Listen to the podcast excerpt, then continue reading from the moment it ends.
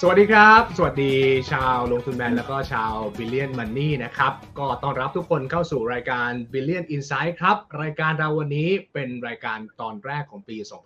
2566 นะครับ เพราะฉะนั้นก็เลยต้องกล่าวสวัสดีปีใหม่ทักทายทุกท่านนะครับ ก็อวยพรให้ทุกท่านปีนี้นะครับ เป็นปีที่เจอแต่เรื่องดีๆนะครับ สุขภาพกาย สุขภาพใจ แล้วก็สุขภาพการเงินแข็งแรงนะครับ แล้วก็มีแรงที่จะสู้กันต่อไปสำหรับปีนี้นะครับ แล้วก็อย่าลืมติดตามรายการของเรามาอัปเดตข้อมูลดีๆ เกี่ยวกับเรื่องของการลงทุนกัน วันนี้เป็นวัน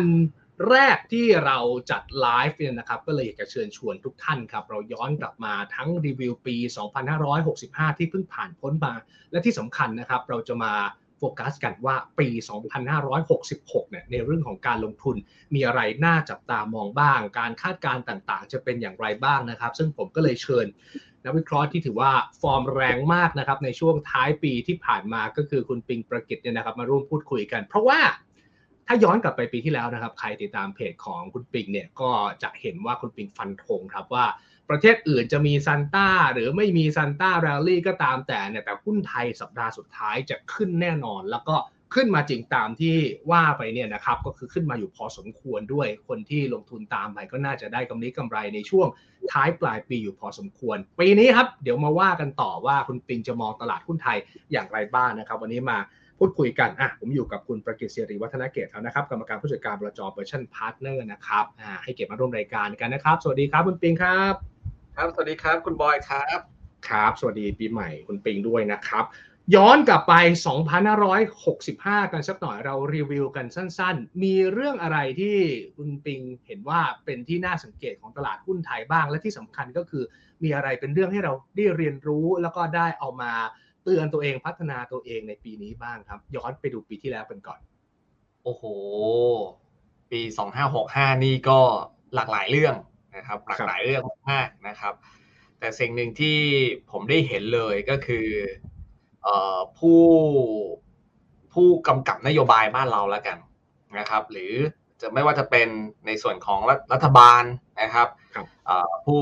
ที่จะออกนโยบายนะด้านการคลังนะครับ หรือธนาคารแห่งประเทศไทยนโยบายด้านการเงินเนี่ยเหนื่อยกับปีที่แล้วมาก เพราะว่าสิ่งที่เราต้องเจอก็คือสภาวะ hyperinflation นะครับหรือเงินเฟ้อพุ่งเร็วและแรงนะครับ รัฐบาลเองต้องจัดสรรงบประมาณในการเข้ามาอุดหนุนนะครับเอ่อบรรเทานะฮะภาระของประชาชนนะครับ ส่วนธนาคารแห่งประเทศไทยก็ต้องออกนโยบายนะที่ที่ที่ที่จะต้องสกัดเงินเฟ้อทั้งทั้งที่เศรษฐกิจไทยเพิ่งเริ่มฟื้นนะครับมันเป็นความยากครับปีที่แล้วนะครับ แต่ว่าเอ่อถ้าเป็นปี 2566อะผมคิดว่ามันจะมันจะมันจะเบาลงในเรื่องการดำเนินนโยบาย นะครับเอากลับไปที่ปี2565 ก่อนถ้าเรื่องไหนที่ผมคิดว่าเหนื่อยที่สุดก็คือเรื่องการดำเนินนโยบายนะครับอืมครับเอ่อแล้วก็ตลาดหุ้นไทยเนี่ยในปีที่แล้วนะครับ ถือว่าถ้าเราไปดูฟอร์มจริงๆอะนะครับ ไม่ได้เลวร้าย อืมอะคืออยู่กับที่ อยู่กับครับที่อะไปไปมาๆคืออยู่กับที่นะครับ total เราเวลาเราดูเนี่ย เราอย่าไปดูกันที่ เปอร์เซ็นต์เชนของตลาดหุ้นสิ้นปีนี้เทียบกับสิ้นปีที่แล้ว เรายังดูแค่นั้นอย่างเดียวไม่ได้ เราต้องดูเป็น total return total return ก็คือผลตอบแทนที่เกิดจากดัชนีส่วนหนึ่งแล้วก็ผลตอบแทนที่เกิดจากเงินปันผลอีกส่วนหนึ่งเอามารวมกันอืมนะครับผมตลาดหุ้นไทยปี 2565 ได้ให้ปกให้ total return ประมาณ 1.5เปอร์เซ็นต์แต่เราว่าในระหว่างปีเนี่ยนะครับ มันมันมีช็อตแบบว่าติดลบเนี่ยนะครับเอ่อค่อนข้างหนักหน่วง ก็คือสามารถลงไปทำจุดต่ำสุดได้ถึง 1,500 จุดครับ แล้วก็ขึ้นไปได้นะฮะ สูงสุดที่ทำไว้ได้เนี่ย ก็ราวๆประมาณสักพันเจ็ดร้อยยี่สิบจุดอะกรอบประมาณเท่านี้ แล้วสุดท้ายแล้วปิดตัวเนี่ยที่บริเวณพันหกร้อยห้าสิบอืมสุดท้ายไปมาคืออยู่ที่เดิม total return ก็เลยได้เป็นบวกเล็กๆ กลายเป็นว่าปีที่แล้วอะมันกลับดูเหมือนว่าจะเลื่อนเยอะ แต่ดัชนีอะกรอบไม่ได้กว้างมากนักครับพันห้าร้อยห้าสิบขออภัยพันห้าร้อย จนถึงพันเจ็ดร้อยี่สิบเองแค่นี้เองอืมครับก็คือราวๆประมาณเท่าไหร่ครับสองร้อยี่สิบจุดถือว่าไม่เยอะนะฮะในปีหนึ่งอืมใช่ใช่แต่ใช่ประมาณนี้นะครับแต่ว่าถ้าเราไปดูไส้ในที่เกิดขึ้นเนี่ย ปรากฏว่าเหตุการณ์ต่างประเทศเนี่ยกลับไม่ได้เป็นแบบนั้น ตลาดหุ้นไทยอะมันแข็งแกร่ง แต่ตลาดหุ้นต่างประเทศ อย่างเช่นสหรัฐจีนหรือยุโรปเนี่ยมีการปรับลดลงรุนแรงค่อนข้างมากนะครับสหรัฐเอา S&P 500 แล้วกันลบไป 20%จีนก็จัดไปหน่อๆประมาณ 25% 30%ต่อเนื่องฮ่องกงก็ลบไปสามสิบสามยี่ห้าสามสิบเปอร์เซ็นถ้าเราดูเป็น Emerging Market ทั้งปีแล้วกัน Emerging Market ทั้งปีเนี่ยลบไปยี่สิบห้าเปอร์เซ็นแต่หุ้นไทยไม่ติดลบพี่เราเองดิถือติดลบถ้าไม่ดูที่ total return ก็ติดลบนิดเดียวบางๆหนึ่งเปอร์เซ็นเนี่ยถือว่าถ้าถามว่าอะไรเป็นที่สุดในปีหกห้าอีกเรื่องนึงก็คือความแข็งแกร่งของตลาดหุ้นไทยนี่แหละที่สุดเก่งจริงครับครับนะครับเหนือฟ้าบาดาลมากนะครับเหนือฟ้าบาดาลมาก ถามว่าทำไม เป็นเพราะว่าปีที่แล้วเนี่ยเศรษฐกิจไทยมันเพิ่งเริ่มฟื้นจากข้างล่าง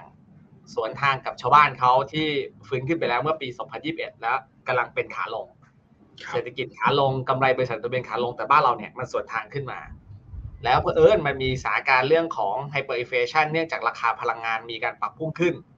ซึ่งมันก็เลยส่งผลบวกต่อกลุ่มพลังงานในบ้านเราที่มีน้ำหนัก Market Cap เนี่ยอยู่ 20 กว่าเปอร์เซ็นต์ ในขอภัยเกือบ 20เปอร์เซ็นต์ในตลาดหุ้นไทย ก็เลยกลายเป็นตัวชูโรงด้วยก็คือเราได้นิสงจากตัวกลุ่มพลังงาน กลุ่มธนาคารพาณิชย์เองก็ได้นิสงจากเศรษฐกิจในประเทศเริ่มฟื้นตัวนะครับกลุ่มอื่นๆค้าปลีกเอ้ยอสังหาเอ้ยหรืออื่นๆ ได้ประโยชน์จากช่วงในครึ่งหลังของปีที่นักท่องเที่ยวเริ่มเข้ามาในประเทศ มันก็เลยเป็นอันที่ส่งทำให้เราเนี่ยแข็งแกร่งครับส่วนมีอะไรที่เป็นข้อเตือนใจของเราบ้างว่า ก็ก็มีนะฮะ คือเราอาจจะเห็นตลาดหุ้นไทยเนี่ย มันดูแข็งแกร่งเมื่อเทียบกับชาวโลกนะครับ แต่ไอ้ที่น่าเตือนใจก็คือ ปรากฏว่าพอเราไปดูดัชนีอื่น ๆครับนะครับดัชนีอื่น ๆ เนี่ย มันไม่ได้เป็นแบบนั้น ไอ้ที่ดูแข็งเนี่ยมันเป็นมันเป็นตัวดัชนีหุ้นไทยเอ่อตัวเซ็ตอินเด็กแต่พอเราไปดูพวก small set อืม small set เนี่ยปีปี 2565 ติดลบไป 6.18เปอร์เซ็นะครับ ถ้าดูเป็น total return ของ small set เนี่ย โอ้ก็อาจจะติดลบน้อยหน่อย เพราะถ้ารวมปันผลมันจะได้จะได้บวกขึ้นมา ก็จะลบประมาณ 3 นะครับ และถ้าไปดู MAI MAI นะครับ MAI เนี่ย ดูเหมือนว่าจะติดลบแค่หนึ่งเปอร์เซ็นตนะครับ แต่มันเป็นการลบนะครับในช่วงไตรมาสสี่เนี่ย ถ้าเราดูเป็นเอ่อลายไตรมาสเนี่ย เป็นการลบในไตรมาสสี่ถึงสิบเอ็ดเปอร์เซ็นแปลว่าครึ่งแรกของปีเนี่ยมันบวกขึ้นไป แล้วครึ่งหลัง MAI เนี่ยมันลดลงมา ถ้าถามว่าปีนี้ ปีที่ปีสองพันห้าร้อยหกสิบอะไรจะเป็นบทเรียน คือ มันเป็นยุครุ่งเรืองอ๋อยุคปลายของการเล่นหุ้นเล็ก แล้วก็เข้าสู่ภาวะล่มสลายของหุ้นเล็กภายในปีเดียว ขึ้นปี MAI ที่ทะยานขึ้นต่อเนื่องจากปี 2564 ที่บวกมา 70%ใช่ไหมก็บวกขึ้นไปอีก 10กว่าเปอร์เซ็นต์ แล้วก็มาหักหัวในครึ่งหลังแล้วลองนึกภาพนะฮะว่า MAI ในปี 2566 มันจะเป็นยังไงก็ตามนั้น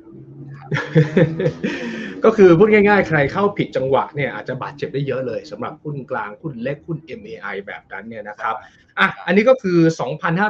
2,565 เรารีวิวกันสั้นๆ ก็พอเพราะว่าทุกคนคงอยากจะโฟกัสไปที่อนาคตเนี่ยแหละครับ แล้วปี 2,566 นี้แหละครับ ปีนี้เนี่ย มันจะมีเรื่องอะไรที่เป็นไฮไลท์หลักที่ทางคุณปิงให้น้ำหนักบ้าง ลองเล่าให้เราฟังหน่อยครับ เชิญเลยอ๋อเรื่องแรกก็คือมันเป็นปีกระต่ายครับ เอ่อคุณบอย ผมไม่ชง เรื่องแรก ต้องบอกออกตัวไว้ก่อนเลยว่าไม่ชงนะฮะผมเกิดปีวอกนะครับ ก็เป็นปีที่น่าจะเป็นปีที่ดีมากๆของคนเกิดปีวอกเขาว่ากันว่านะครับอืมปีที่แล้วเนี่ยโอ้โหผมชงร่วม เออชงร่วม แต่ว่าชงร่วมก็ดูจาก performance แล้วไม่แย่ว่ะ เออใช่ ผลงานปีที่แล้วก็โดดเด่นอยู่นะ หลายคนที่เชื่อเชื่อตามๆก็น่าจะได้กำไรอยู่ ในเรื่องของกองกองทุนของ Merchant Partners เนี่ยเราก็ดู performance แล้วเออว่ะเฮ้ยเอาตัวรอดได้อีกปีหนึ่งปีหน้าเนี่ยไอ้ปี 2566 ไม่ชงเนี่ย อาจจะดียิ่งกว่าปีที่ชงร่วมก็ได้นะครับอันนี้ออกตัวไว้ก่อนนะครับโอเค พูดพูดเพื่อให้กำลังใจ ทีนี้เนี่ยในปี 2566 เนี่ย ผมคิดว่าถ้าจะให้นิยามมันนะ ผมว่าก็ต้นดี ต้นดี กลางเนี่ยร้าย ครับ ปลายเนี่ย ฟื้น ต้นดี กลางร้ายปลายฟื้น ใช่ใช่ โดยไตรมาสหนึ่งของปี 2566 น่าจะเป็นโอ้โห best quarter ของเรา คล้ายๆ กับปี 2565 ปี 2565 เนี่ย คือ quarter หนึ่งดีที่สุด และหลังสงกรานต์นี่คือพัง แล้วก็ sell in May ก็พัง แล้วก็ลงยาวๆจนมาค่อยมาฟื้นสิงหา แล้วก็มาลงในตอนตุลาแล้วค่อยมาเริ่มฟื้นในตอนเดือนธันวาถูกไหมฮะนี่คือภาพครับภาพตลาดหุ้นทั่วโลกคือมันเป็นอย่างเงี้ยอืมอืมอืมอืม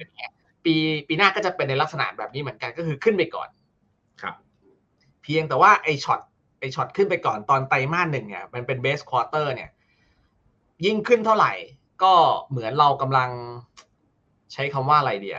เหมือนเอาคอขึ้นไปแขวนบนเชือกสูงขึ้นเท่านั้นอะอืม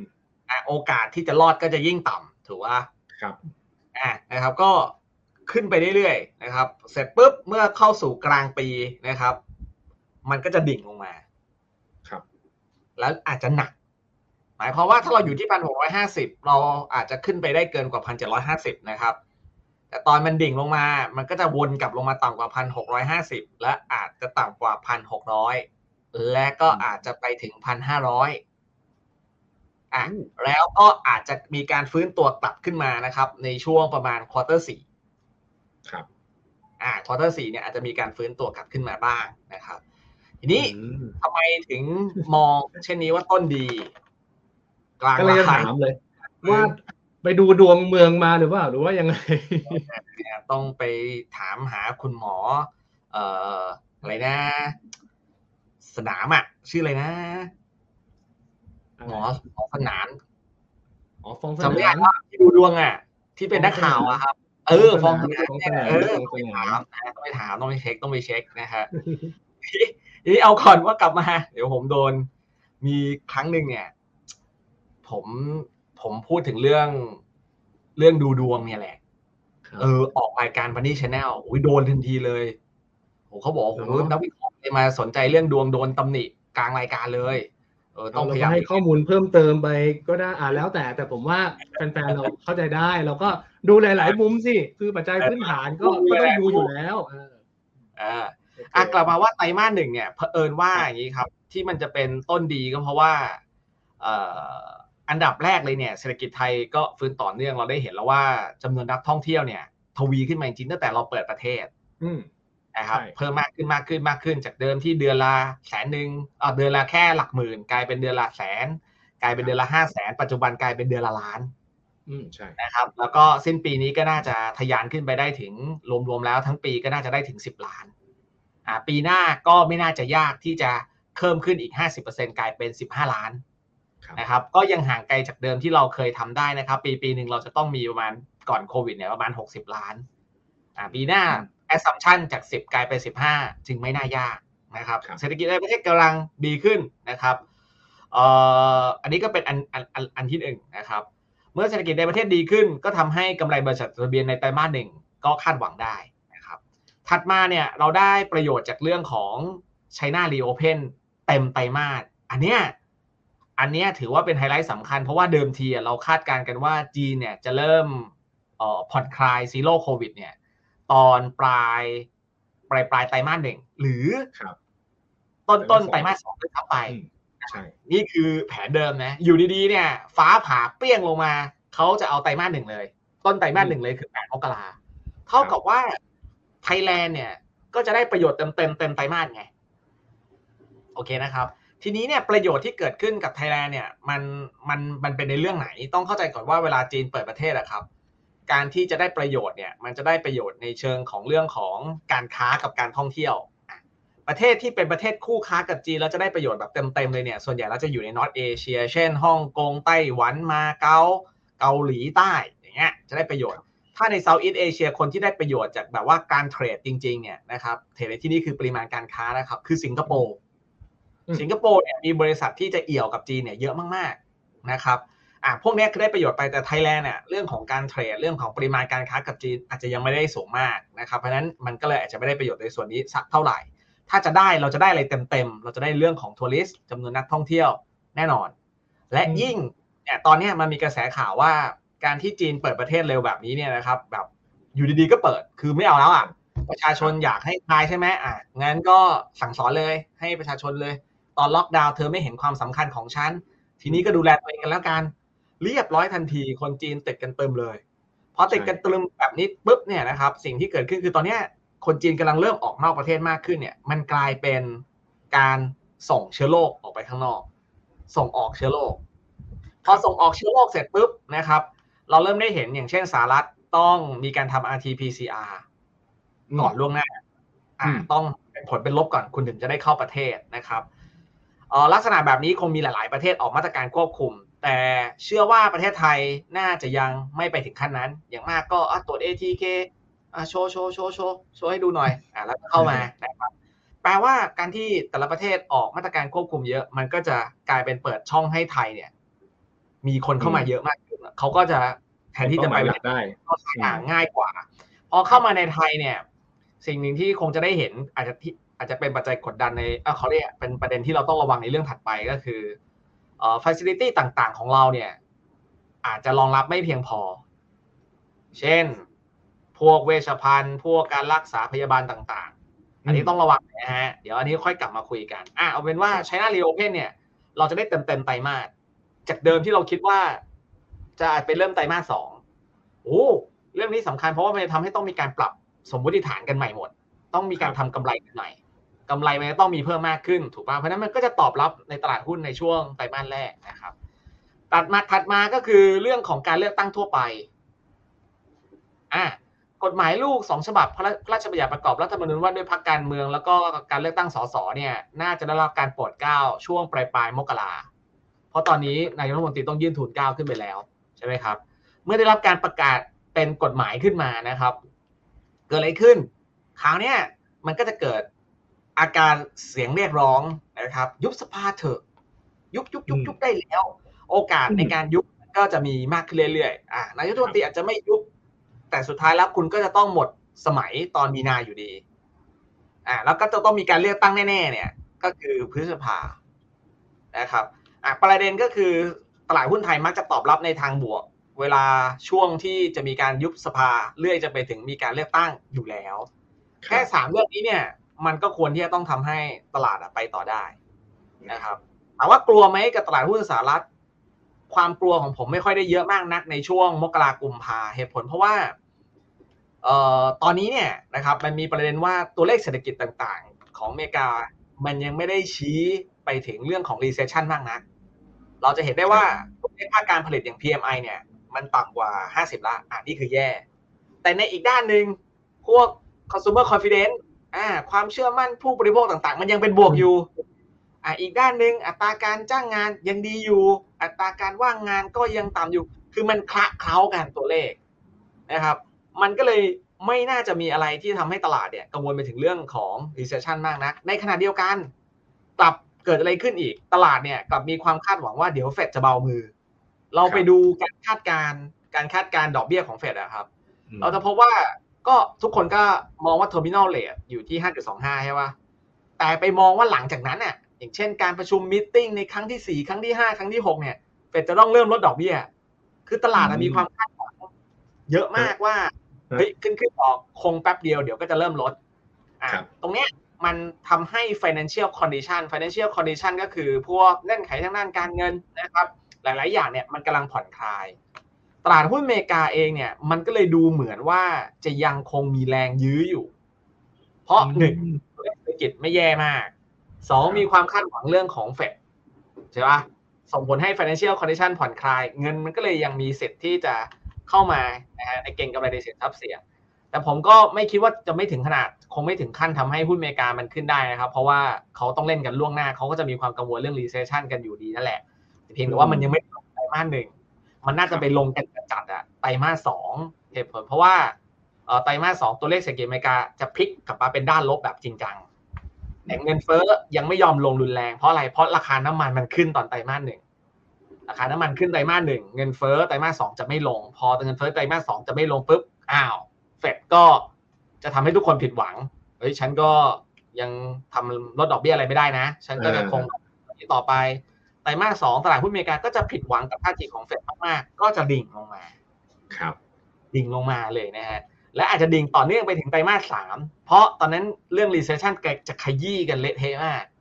พอมันดิ่งลงมาสุดๆ ตรงนั้นเนี่ยเราอาจจะเป็นช่วงเวลาการไฟบัตทอมหุ้นอเมริกาจะเริ่มไฟบัตทอมแล้วเพราะมันลงมาลึกเกินไปนะครับเศรษฐกิจเริ่มแย่ลงมากๆเฟดเองจะต้องมีท่าทีที่ซอฟลงแน่นอน บวกกับเงินเฟ้อ จากเดิมที่ไตรมาสสองมันไม่ค่อยลงใช่ป่ะไตรมาสสามมันจะเริ่มมันดิ่งแล้วเพราะราคาน้ำมันอะไรก็ต้องลงช่วงที่มันมีความกังวลเรื่องอินเฟชันนั้นเงินเฟ้อดิ่งในไตรมาสสามปุ๊บเฟดเองก็จะอาศัยจังหวะนั้นเนี่ย อาจจะเริ่มแสดงท่าทีที่ผ่อนคลายมากขึ้น ไตรมาสสี่หุ้นอเมริกาก็เลยฟื้น และช่วงที่ตลาดหุ้นอเมริกาดิ่ง และกำลังไฟบัตทอมในช่วงไตรมาสสามอะตอนนั้นน่ะน่ากลัวว่าเราก็จะต้องดิ่ง เพราะไตรมาสหนึ่งกับต้นไตรมาสสองที่เราขึ้นขึ้นไปอะครับ สิ่งที่จะเกิดขึ้นก็คือดัชนีมันขึ้นสูงคุณบอยครับ แต่ valuation มันตามขึ้นไปไม่ทันกำไรมันตามไม่ทันกำไรตามไม่ทันเศรษฐกิจมันไม่ได้โตดีอะไรได้ดีขนาดนั้น มันกลายเป็นว่า PE เราก็จะขึ้นไปแบบ 17.5 ไป 18 เท่าไป 19 เท่าเร็วมาก อืมการอเมริกาตอนนี้มันจะกลายเป็น 13 14 เท่าอยู่แล้ว ขออภัยตอนนี้ประมาณ 16 15 เท่า ถ้าปีหน้ามีการดิ่งลงมาอีกเนี่ย มันก็จะกลายเป็นต่ำกว่า15ใช่ปะมันก็จะเกิดภาพการกลับขากันเกิดขึ้นในไตรมาสสามว่าคนที่แพงอะ แล้ว GDP กับ EPS มันไม่โตต่อ มันต้องโดนชิงลงมา ส่วนเงินที่มันอยู่เอ่อพวกอเมริกาที่มันอยู่ข้างล่างเนี่ย มันก็จะมีเงินกลับเข้าไป มันจะตรงข้ามอย่างชัดเจน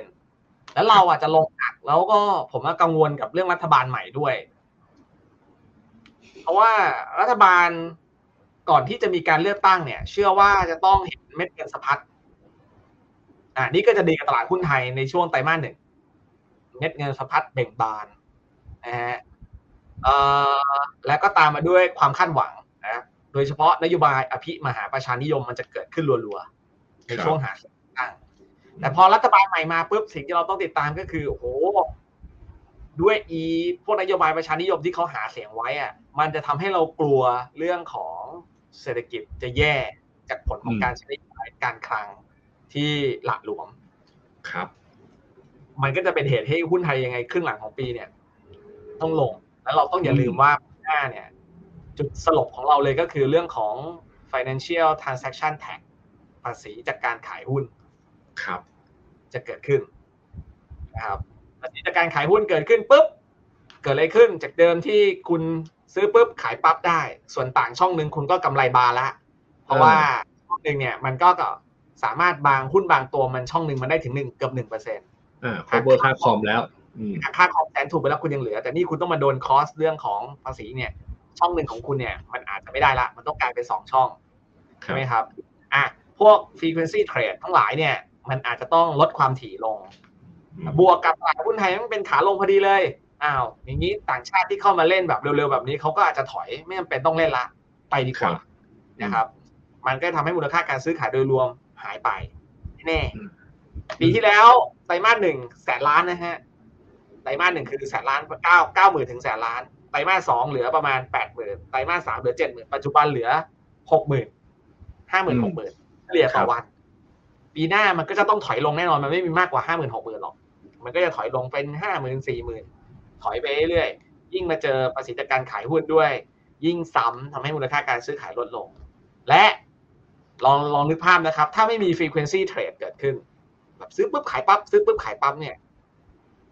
bid offer มันจะต้องห่างกันใช่ไหมครับ การวางแต่ว่ามันขยายกรอบการเบี่ยงมากขึ้น นั่นหมายความว่าตลาดหุ้นไทยจะลงแบบวูบง่าย ลงแบบวูบ เพราะไม่มีคนมารับ หรือมีคนรับน้อย มันก็จะลงแบบวูบวูบวูบวูบเนี่ยง่ายมากครับก็ต้องวางแผนป้องกันไว้ด้วยนั่นหมายความว่าช่วงครึ่งแรกของปี ต้นดีกลางร้ายมันร้ายแบบร้ายมาก แล้วไปลุ้นเอาปลายฟื้นคุณบอลแบบนี้อะผมถามนิดหนึ่งคำว่าต้นดีเนี่ยมันมีโอกาสที่จะยืดขยายไหมไม่ใช่แค่ในไตรมาสแรกแต่อาจจะขยายไปถึงไตรมาสสองให้เราได้เอนจอยนานหน่อยเป็นไปได้ไหม เป็นไปได้ครับก็นู่นถึงเลือกตั้งไงพฤษภาอืมเป็นไปได้เป็นไปได้ก็ คือต้นดีในที่นี้ก็คือเกือบครึ่งปีเลยนะครับ เป็นไปได้เป็นไปได้ครับ เป็นไปได้ แต่ยังไงไตรมาสสามลงแน่ๆ โอกาสที่จะรอดเนี่ยยากมากณข้อมูลปัจจุบันที่คุณปิงคาดการก็คือไตรมาสสามเนี่ยยังไงก็โดนปัจจัยทั้งภายในภายนอกประเทศเข้ามาลุมเรา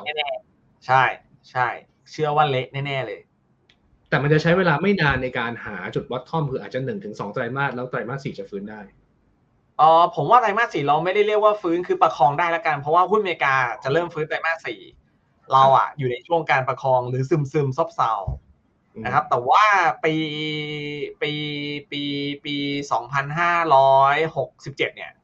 อะเราอาจจะเราอาจจะเริ่มฟื้นตามชาวบ้านเขาได้เพราะมันจะเป็นช่วงแบบโอ้โหbull rally อืมอ่าหุ้นอเมริ กาหุ้นยุโรปมีสิทธิ์ที่จะ bull rally ขึ้นมาได้มากในปี 67 เพราะถ้าไปถึงช่วงปลายปลายๆปีเนี่ยจริงๆแล้วมันอาจจะมี key key หนึ่งที่ทำให้หุ้นขึ้นได้นะครับ คุณบอยอืมคือสถานการณ์รัสเซียยูเครนน่ะมีสิทธิ์ที่จะจบด้วยการเจรจาสูงมากอ่าฮะเมื่อไหร่ก็ตามที่คุณเจอสถานการณ์สงครามที่มันยืดเยื้อแบบอย่างเงี้ยอ่าคนที่ใหญ่กว่าไม่กล้าที่จะเล่นแรงก็คือไม่กล้าใช้เรื่องของนิวเคลียร์ส่วนคนที่เล็กก็ยังสู้ไม่ถอยเนี่ย เมื่อไปถึงจุดจุดๆหนึ่งแล้วเนี่ย เขาจะต้องเจรจากัน ครับ มันเป็นมันเป็นแพทเทิร์นที่เคยเกิดขึ้นในหลาย ๆ ครั้ง ก็ปีหน้าเนี่ยอีคีอันนี้เนี่ยก็อาจจะทำให้ทุกอย่างดีขึ้น แต่ผมไม่เชื่อว่าจะเกิดในครึ่งแรกของปี แล้วก็ไม่เกิดไม่เชื่อว่าจะเกิดขึ้นในครึ่งไตรมาสสามอาจจะไปเกิดในไตรมาสสี่อ๋ออ่าโอคืเคอไปยาวๆแล้วพอไตรมาสสี่ประเด็นนี้แหละที่อาจจะเป็นตัวช่วยตลาดหุ้นไทยได้บ้างอ่าตลาดหุ้นไทยครัก็บเฮ้ยเริ่มมีพอยบวกแล้วนะเฟดเองก็กลับท่าทีด้วยเอ้ยงั้นเราก็หยุดลงเถอะ แต่มันจะเป็นการหยุดลงแล้วก็จะขึ้นได้ยากเพราะว่ามูลค่าการซื้อขายโดยรวมมันไม่สนับสนุนมากพอ มันก็อาจจะแค่ประคองตัวครับครับอาจจะกลับมาที่พันหกร้อยี่สิบอะอืมอืมอืมอ่าโอเคขึ้นไปพันเจ็ดร้อยห้าสิบอ่าเหมือนเหมือนจะมีความหวังว่าไปพันแปดร้อยแต่สุดท้ายแล้วก็ไปไม่ถึงดวงดาวแล้วก็โดนเช็คบินลงมา ถึงประมาณพันห้าร้อยแล้วก็กลับไปพันหกร้อยี่สิบก็เป็นไปได้ปีหน้าจะคล้ายๆภาพคล้ายๆภาพปีเนี้ยครับ คือขึ้นก่อนครับ ลงแล้วก็ฟื้นอืมนะครับคือตอนนี้เราวิเคราะห์กันว่าต้นปีอะต้นดีกลางร้ายแล้วก็ปลายฟื้นนะครับ บนข้อแม้บนข้อมูลณปัจจุบันนะครับ ว่าอะไรที่จะเป็นปัจจัยที่ทำให้ทุกอย่างมันเปลี่ยนได้เนี่ย อย่างแรกคือเรื่องของสงครามนะครับ คือถ้าสงครามมันจบเร็วกว่าที่คาดเนี่ยเออสถานการณ์มันอาจจะพอจะเปลี่ยนแปลงได้ มันมี factor อื่นอีกไหมครับ ที่จะทำให้การคาดการณ์ของเรา หรือว่าการคะเนของเราเนี่ยมันมันอาจจะผิดไปไม่ว่าจะดีขึ้นหรือว่าจะแย่ลงก็ตาม เออตัวแปรที่ทำให้ตลาดดีขึ้นด้วยต้องเป็นเฟดเปลี่ยนท่าทีด้วยนะครับ อืมถ้าจะมีอะไรผิดไปจากที่ที่ที่ตัวแปรอะไรก็ก็คือสิ่งที่พูดมาตะกี้เนี่ย มันไม่ถูก ผมไม่รู้จะพูดยังไงดีคุณบอยครับคือผมจะไม่แบบเฮ้ยเรายังมีปัจจัยเสี่ยงที่ต้องกังวลไม่มี เพราะว่าครับไอ้ทุกๆปัจจัยเนี่ยคือเรียบเรียงมาละ แล้วก็เลยรวมมาแล้วว่าดออกมาแผนที่ไงงงไหมอื โอเคคือก็เรียบเข้าใจออกมาแล้วเข้าใจแผนที่เพราะฉะนั้นไอ้ทุก ๆ สิ่งที่คิดว่ามันจะต้องเกิดอะ ก็วางไว้ละแล้วก็รวมเข้ามาในสมการนี้ละอ่า ถ้าจะมีอะไรที่เอ่อเปลี่ยนแปลงหรือว่ามีอะไรที่ก็แค่ทุกอย่างที่เล่าไปตะกี้มันมันไม่ใช่ เออกลับหรือข้างไม่ปัจจัยอะไรที่เราคาดเดาไม่ได้จริง ๆ ที่ที่ณอะวันนี้ไม่มีใครรู้เลย เออใช่เกิดขึ้นอาจจะเป็นเนี่ยแบ็คโอสเควอนต้องมาว่ากันใหม่อืมจริงๆแล้วอะถ้าจะมีอะไรเซอร์ไพรส์ที่ทำให้ไตรมาสสามเราไม่ลง ก็อาจจะเป็นทีมเศรษฐกิจ รัฐบาลใหม่ โอ้โหแข็งแรงมัมานกเป็นบ้าอะไรอย่างเงี้ยครับ มันเจ๋งมากออกนโยบายได้อืมแล้วก็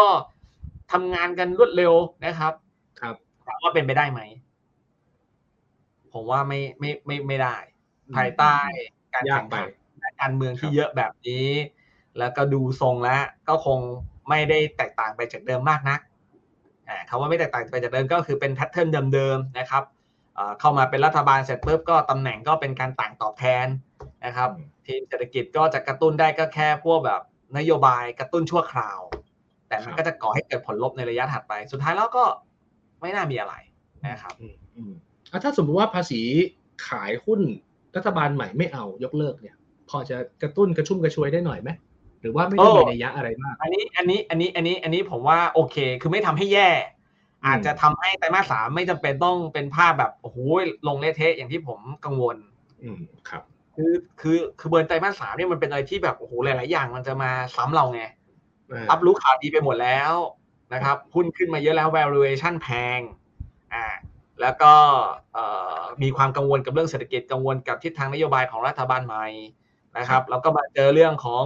ตลาดหุ้นอเมริกานะกำลังอยู่ในช่วงของการลงเละเทะไฟวัดทอมอยู่พอดี เราก็จะต้องโดนดึงลงจากยอดเยอะๆถ้าสมมติว่าในช่วงเวลานั้น ไม่มีเรื่องของภาษีจากการขายหุ้นมา มันก็จะช่วยเราได้ ไม่ให้เราไหลลงรุนแรงมากนักอืมอืมถ้ามีโอเคถ้ามีคือลงแรงแน่ๆโดยเฉพาะ MAI กับอืม small set นะครับผมคิดว่าดับโอเคศูนย์เลยปีหน้านะครับ ได้เราลองมาวิเคราะห์กันนะครับ งั้นจากที่เราคุยกันมาจากการคาดคะเนว่าปีหน้าตลาดหุ้นไทยน่าจะเป็นยังไงบ้าง เรากำหนดกลับมาเป็นกลยุทธ์การลงทุนแนะนำยังไงได้บ้างครับ แบบนี้คุณปิงก็กอบโกยกันให้เต็มแม็กไม่ไตรมาสหนึ่งนะครับ หรืออาจจะดีเลย์ไปได้ถึงกลางๆไปปลายไตรมาสสองคือเราต้องกล้าที่จะกอบโกยอะครับผมมักจะพูดในช่วงปลายปีที่แล้วเสมอช่วงที่มันเริ่มฟื้นขึ้นมาเฮ้ยคุณอย่ามักน้องกันรอบนี้ คุณพอขึ้นมาปุ๊บคุณก็มักจะแบบขายดีไหมขายดีไหมขายดีไหมรอบนี้ต้องอิ่มรอบนี้ต้องอิ่ม เพราะว่ามันอาจจะเป็น the last supper นะเว้ยมื้อสุดท้ายเออเป็นมื้อสุดท้ายคุณต้องเอาให้เต็มเต็มอิ่มเลย ก่อนที่วงมันจะแตกรอบนี้เออคือมันต้องกินก่อนนะครับ คือเออถามว่าทำไมเชื่อไหมเพราะว่าผมมีความกังวลว่ารอบนี้พอเราขึ้นขึ้นไปอะอย่างที่บอกผมกลัวมากเลยคือ valuation เรามันจะแพง และชาวบ้านเขาจะถูกและภายใต้สถานการณ์ที่เม็ดเงินทั่วโลกอะ มันหดตัวลงเร็วมากมันไม่ได้เหมือนเมื่อตอนยุคหลังโควิดนะครับ ที่มันนี่สปายมันเยอะมากตอนนี้มันไม่ใช่เฟดดูดเงินออกแล้วปีหน้าจะเป็น ECB ก็ทำ QT BOJ ก็อาจจะทำ QT B เอ่อ BOE ก็ทำ QT เงินมันมีน้อยพอเงินมันมีน้อยเนี่ย มันจะมีการโยกเนี่ย รุนแรงครับอ่ามันจะไม่ได้หวานแหแบบที่ผ่านมาหุ้นไทยก็จะหนักหน่วงหลังจากที่มันพ้นช่วงที่เราแบบข่าวดีมันหมดแล้วนะครับ ก็แปลว่ายกแรกไตรมาสหนึ่งเลื่อนไปถึงกลางไตรมาสสองคุณต้องกล้ากล้าใส่ คุณต้องกล้ากอบโกย กลุ่มหุ้นที่คุณต้องกล้ากอบโกยเนี่ยนะครับ คือไม่ต้องไปสนใจเลยทั้งนั้น มันพร้อมที่จะมาแน่ๆ เพราะว่ามันมีเรื่องเซอร์ไพรส์คือจีนเปิดประเทศได้ต้นต้นไตรมาสเพราะฉะนั้นคุณก็ต้องเอาหุ้นที่ได้ประโยชน์จากเรื่องนี้อ่าหุ้นที่ได้ประโยชน์จากเรื่องนี้แบ่งเป็นอะไรบ้างแน่ๆ ก็คือหุ้นชั้นแรกเลยง่ายๆอ่าสายการเอ่อสนามบิน สายการบินท่องเที่ยวโรงแรมพวกนี้คือขึ้นมาหมดแล้ว แต่มันก็จะขึ้นต่อได้ อาจจะขึ้นต่อได้ไม่เยอะ แต่ข้อดีก็คือมันไม่ลงคุณจะไปเล่นต่อก็ได้ ไม่ผิดไม่ผิดกฎหมาย ถัดมาก็คือพวกที่ได้ประโยชน์นะฮะเมื่อคนจีนเข้ามามากขึ้นก็คือการอุปโภคบริโภคในประเทศกลุ่มค้าปลีกมันจะได้เยอะมากๆนะครับ CPO จะกลับมา กลุ่มห้าง CPN CRC Home Pro Macro พวกนี้ก็จะมา แล้วก็มาเยอะๆด้วยนะครับ เพราะว่าพวกนี้มันโดนกดจากเรื่องโควิดมานานนะครับ ถัดมาคือกลุ่มอสังหา กลุ่มอสังหาเนี่ย มันก็ขึ้นมาแล้วนะครับ ขึ้นมา ได้เยอะพอสมควรแล้ว แต่ว่ามันก็จะไปได้ต่อโดยเฉพาะพวกอสังหาที่ขายบ้านระดับบน อืม เราเคยขึ้นทางด่วนไหมอะผมมักจะบอกทุกคนลองขึ้นทางด่วนพระรามเก้าดูดิ แล้วก็ไปทางมอเตอร์เวย์คุณคุณบอย คุณจะเห็นป้ายเต็มไปหมดเลยบิลบอร์ด ขายบ้าน ใช่ใช่คำถามคือ ราคาผมเห็นนะมันขายใครเนี่ย ล้านขึ้นไปสักสี่สิบล้านขายใครวะแถวนั้นเนี่ยเขาตั้งใจว่าจะให้เป็นเบเวอร์ลี่ฮิลส์ที่ใหม่ของเมืองไทยอ่าแล้วก็อาจจะต้องมีดีมาจากจีนด้วย คนไทยอาจจะไม่ใช่แค่กลุ่มเดียวที่ซื้อต้องมีจีน ต้องมีคนมีสตุ้งสตังค์มาช่วยกันซื้อผมมองว่าคนไทยที่มีสตางค์อะเขามีบ้านกันไปหมดแล้วนี่นี่ขายใครเนี่ยก็แปลว่าขายอันนี้ขายพี่ปิงไง พี่ปิงไปซื้อเรียบร้อยหรือยังขายเศรษฐีจีนขายอะไรหลาย ๆ อย่าง ทุกคนเนี่ย เท่าที่ผมรู้จักนะคือมีไต้หวันไปซื้อเยอะนะคือผมแม่มีรู้จักคุณหมอ แล้วเขาก็บอกว่าเนี่ยเขามีผู้ป่วยเป็นไต้หวันมาเขาก็เล่าให้ฟังเลยเนี่ยเสียทีจีนใหม่เขาอยากอพยพมากันเพราะที่เมืองจีนเนี่ยเงื่อนไขเยอะกฎหมายมันเปลี่ยนแปลงง่ายนะครับเขาก็มาตรงนี้ เพราะฉะนั้นพวกบ้านระดับบนเนี่ยมันจะตอบรับกับ China r e Open ต่อเนื่อง แม้ว่านะครับสิ่งที่เราต้องระวังก็คือการเซลล์ออนแฟกเนื่องจากว่าเมื่อประกาศงบไตรมาสสี่ ประกาศงบไตรมาสสี่ก็คือช่วงเดือนกุมภาเนี่ยกลุ่มอสังหางบมันจะดีมากไตรมาสสี่เพราะว่าคนจะเร่งโอนหนี LTV กันอืมอ่ากลายเป็นว่าพองบออกเนี่ย มันก็อาจจะเข้าสู่ภาวะซบเซาก็ได้ของกลุ่มอสังหา แต่ว่าพวกบ้านที่ขายระดับบนพวกโครงการขายระดับบนเนี่ยพวกอสังหาที่ขายระดับบน ผมว่ายังไปต่อได้และถัดมาคือพวกเรลเอสเตทพวกนี้คมอุตสาหกรรม พวก พวกพวกนี้ของอุตสาหกรรมเนี่ยนะครับน่าสนใจตรงที่ว่าเมื่อคนจีนเข้ามา แล้วแบบนี้มันจะมีภาพการลงทุนเพิ่มมากขึ้น WHA อมตะก็จะไปต่อ หรือแม้กระทั่งพวกลีด พวกลีดที่เป็นพวกเอ่อลีดห้างนะฮะหรือลีดพวกขายที่ดินนะว้าลีดเลยนะครับ หรือ CPN ลีดพวกนี้ก็จะมานะครับ อันนี้ไปเรื่อยเป็นซีรีส์ซีรีส์นะฮะถัดมาเนี่ยอีกกลุ่มหนึ่งที่ผมว่าน่าสนใจคือตอนนี้คือเป็นพวกกลุ่มเวชภัณฑ์ละ พวกขายยา พวกขายยา พวกกลุ่มโรงพยาบาลขนาดกลางเนี่ย แม้ว่ามันจะขึ้นเคยขึ้นตอบรับต่อช่วงโควิดไปดีๆเนี่ยอย่างเงี้ยอาจจะกลับมาว่าคนจีนมารอบนี้คือมากวาดยาแล้วก็มาแห่กันมารักษา น่าจะเกิดความแย่เยอะนะครับเช่นพวกกลุ่มหุ้นเมกะเมกานะครับ พวกเมกาพวกเอ่อคีสพวก IP นะครับ พวกเนี้ยมันก็จะขึ้นตอบรับกับเรื่องนี้ได้ดี พวกโรงพยาบาลขนาดกลางขนาดเล็กอะ BCH CHG หรือแม้กระทั่งขนาดใหญ่อย่าง BDMs BH ก็จะปรับเพิ่มขึ้นไปด้วย ครับมันมันมันทำให้ตลาดหุ้นไทยผมว่าโหมันดูสดใสนะใช้ไลพอสมควรแล้วก็มีหุ้นให้เราเลือกเล่นเยอะ แล้วภายใต้สถานการณ์ที่มันเป็นแบบเนี้ยอย่าลืมพวกกลุ่มหุ้นไฮดีว i เดนคุณบอย เพราะว่ากลุ่มหุ้นไฮดีว i เดนเนี่ยมักจะมีการตอบรับที่ดีมากๆนะครับ ในช่วงไตรมาสหนึ่งของทุกปี พวกไฮดีว i เดนนี่ยังไงคุณก็ต้องมีไว้ เพราะว่าเขาจะเริ่มจ่ายเนี่ยตั้งแต่มีนาเมษาพฤษภา ถ้าคุณคือซื้อขึ้นในซื้อในเดือนมกรายังไงก็ได้เปรียบนะครับ ครับ ก็จะเป็นชุดหุ้นที่เอาไว้ให้เรากอบโกยในช่วงไตรมาสหนึ่งอาจจะเลยไปถึงไตรมาสสองต้องได้ต้องกล้าด้วย แต่ว่าพอไตรมาสสองไตรมาสสามคือคุณก็ต้องกล้าชิ่งนะ คือกล้าปล่อยอะเพราะว่าผมว่าหลังจากนั้นแหละโดยเฉพาะพวกหุ้นกลางกับหุ้นเล็กน่ากลัวมาก เพราะสภาพคล่องมันหายเยอะนะครับหุ้นกลางหุ้นเล็กผมคิดว่าจะจมลงแบบเร็วอะนะครับ ก็ก็อยากให้ระวังไว้ด้วยนะครับ แล้วชิ่งแล้วไปไหนดีครับ หรือว่าเก็บเงินสดรอเฉยๆเลยเอ่อจะเก็บเงินสดไว้รอbull market rally ปีถัดไปก็ได้อ่าแต่หุ้นไทยก็ อาจจะ bull market rally ได้ไม่มากนะครับ ถ้าจะแบถ้าจะเป็น bull market rally ได้มากๆเนี่ยอาจจะต้องเป็นตลาดหุ้นเมกา ซึ่งเราก็อาจจะไปโฟกัสในการเลือกหุ้นเมกาลงทุนเอง หรือซื้อกองทุนรวมที่ลงทุนในหุ้นเมกาก็ได้นะครับ อืมอ่าโอเค ก็น่าจะเป็นทั้งภาพ ที่เราคาดการณ์แต่ต้องบอกก่อนนะครับว่าทั้งหมดทั้งมวลเนี่ยเราคาดการณ์บนข้อมูลณ ปัจจุบันนี้คุณปิงคาดการณ์บนข้อมูลที่เราเห็นอยู่ณทุกวันนี้ ซึ่งสถานการณ์ต่างๆเนี่ยโอเค มันอาจจะเปลี่ยนแปลงได้ตลอด ถ้ามันมีอะไรเปลี่ยนแปลงเราก็ต้องมามาว่ากันใหม่ว่าภาพเนี่ยที่เราคาดเอาไว้มันยังมันยังมีโอกาสเป็นแบบเดิมหรือจะเปลี่ยนแปลงไปหรือเปล่า เพราะฉะนั้นก็ต้องอัปเดตกัน อย่าฟังคุณปิงรอบเดียวแล้วเอาไปใช้ตลอดทั้งปีเลยนะ คือมันต้องอัปเดตกันเรื่อยๆเรื่อยๆแบบนี้เนี่ยนะครับ แล้วเราก็ให้หุ้นแนะนำให้หุ้นที่น่าสนใจลองเอาไปวางแผนกันดูว่าช่วงไตรมาสแรกไตรมาสสองอย่างที่คุณปิงบอกเนี่ยนะครับเป็นช่วงจังหวะทองของเราเนี่ยเราจะทำกำไรได้อย่างไรบ้าง ก็ขอให้ทุกท่านได้กำไรในรอบนี้ก็แล้วกัน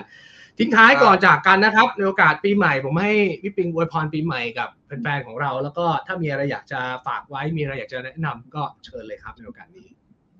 ก็เอ่อตอนต้นรายการเนี่ย เอ่อคุณบอยบอกว่าผมมาท็อปฟอร์มมากใช่ป่ะแล้วผมก็มีอันหนึ่งที่อยากจะบอกคุณบอยนะ คุณบอยเป็นหนึ่งในผู้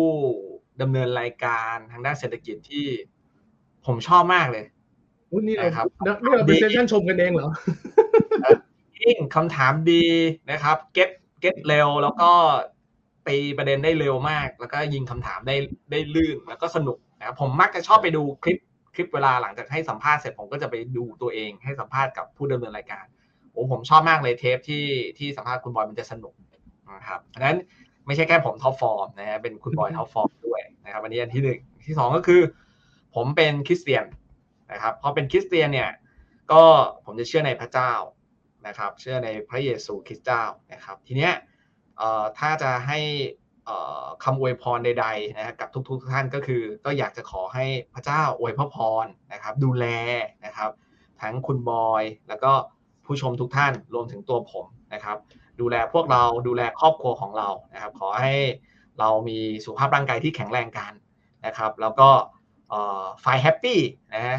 ค้นหาแล้วก็เจอแต่ความสุขนะครับ แล้วก็ขอให้การลงทุนของเราเนี่ยไม่เป็นตัวสร้างความทุกข์ให้กับเรานะครับ กระนั้นตนก็ต้องเป็นที่พึ่งแห่งตนด้วย การลงทุนที่จะไม่สร้างความทุกข์ให้กับเราเนี่ยก็คือ เราต้องมีแผนการการลงทุนที่ดีนะครับ ให้ทุกอย่างเนี่ยค่อยเป็นค่อยไปนะครับระงับยับยั้ง แล้วก็ช่างใจเรื่องความโลภนะครับ ระยับยับยั้งสิ่งที่มันเข้ามานะครับ ควบคุมความโลภที่เกิดขึ้นนะครับ ถ้าเกิดเรามีความโลภที่ลดน้อยลง เราก็จะมีความร้อนลงน้อยลงตามไปด้วย การตัดสินใจใด ๆ เนี่ย มันก็จะมีความละเอียดรอบคอบนะครับ มันก็จะมีความสุขมากกว่าแน่นอนนะครับ พยายามที่ลดลดภาพของการไปดูคนอื่นลงทุน และเขาประสบความสำเร็จมากมากมากๆจนทำให้เราอยากประสบความสำเร็จแบบเขาเราก็ไปเร่งตัวเองขึ้นมา พอไปเร่งนี่แหละมันมักจะสะดุดนะครับดังนั้นดีที่สุดก็คือทำตามแผนการที่วาดเอาไว้นะครับสำหรับผมแล้วผมจะเสียใจเสมอนะครับ จะเสียใจทุกครั้งนะครับ ถ้า ไม่ได้ทำตามแผนการ คือถ้าทำตามแผนแล้วผิดพลาด ผมจะไม่รู้สึกเสียใจเลย แต่ผมจะเสียใจเมื่อผมอะไรครับ พลาดที่ไม่ได้ทำตามแผนมากกว่านะครับดังนั้นขอให้ปี 2566 นะครับ เป็นปีที่ดีนะครับ เป็นปีโกลเด้นและบิดสำหรับทุกคนสุขภาพร่างกายแข็งแรงนะครับ มีความสุขกันมากๆ ขอพระเจ้าอวยพรทุกๆท่านนะครับขอบพระคุณมากเลยนะครับ อันนี้ก็เป็นคำอวยพรนะครับ จากคนที่ยืนยันว่า ปีนี้ไม่ใช่ปีชงของเขานะครับแล้วจะเป็นปีที่ลุ้นจะ top form อีกหนึ่งปีนะครับอะวันนี้ขอบคุณคุณประกิตสิริวัฒนเกตุมากนะครับท่านท่านท่านกรรมการผู้จัดการบลจเมอร์ชั่นพาร์ทเนอร์นะครับ มาให้ความรู้แล้วก็ให้แง่คิดดีๆกัน ขอบพระคุณครับ ครับ สวัสดีครับคุณบอยครับแล้วก็ย้ำกันอีกครั้งนะครับ เราจะมีรายการไลฟ์แบบนี้กันเป็นประจำก็ติดตามได้ทั้งเพจลงทุนแมนแล้วก็เพจ Billion Money นะครับ วันนี้ได้เนื้อหาสาระหลากหลายเรื่องราวเลยนะครับ ที่คุณปิงพูด หลายอย่างที่ผมชอบมากนะครับ ยกตัวอย่างเช่น เราไม่จำเป็นต้องไปดูความสำเร็จของคนอื่นเยอะนะครับ คนอื่นเขาจะร่ำรวยมีรถสปอร์ตมาโพสต์ลง Facebook อะไรก็เรื่องของเขานะครับ เป้าหมายหลักที่ดีที่สุดก็คือตัวเราเองเราไม่ต้องเปรียบเทียบกับใครเราเปรียบเทียบกับตัวเราเองในอดีต เราต้องเป็นคนที่ดีกว่าและเก่งกว่าตัวเราเองในปีที่แล้ว ถ้าทำแบบนี้ได้ทุกปีผมว่าเป็นเพียงพอแล้วนะครับอะโอกาสหน้ามาพบกันใหม่วันนี้ลาไปก่อน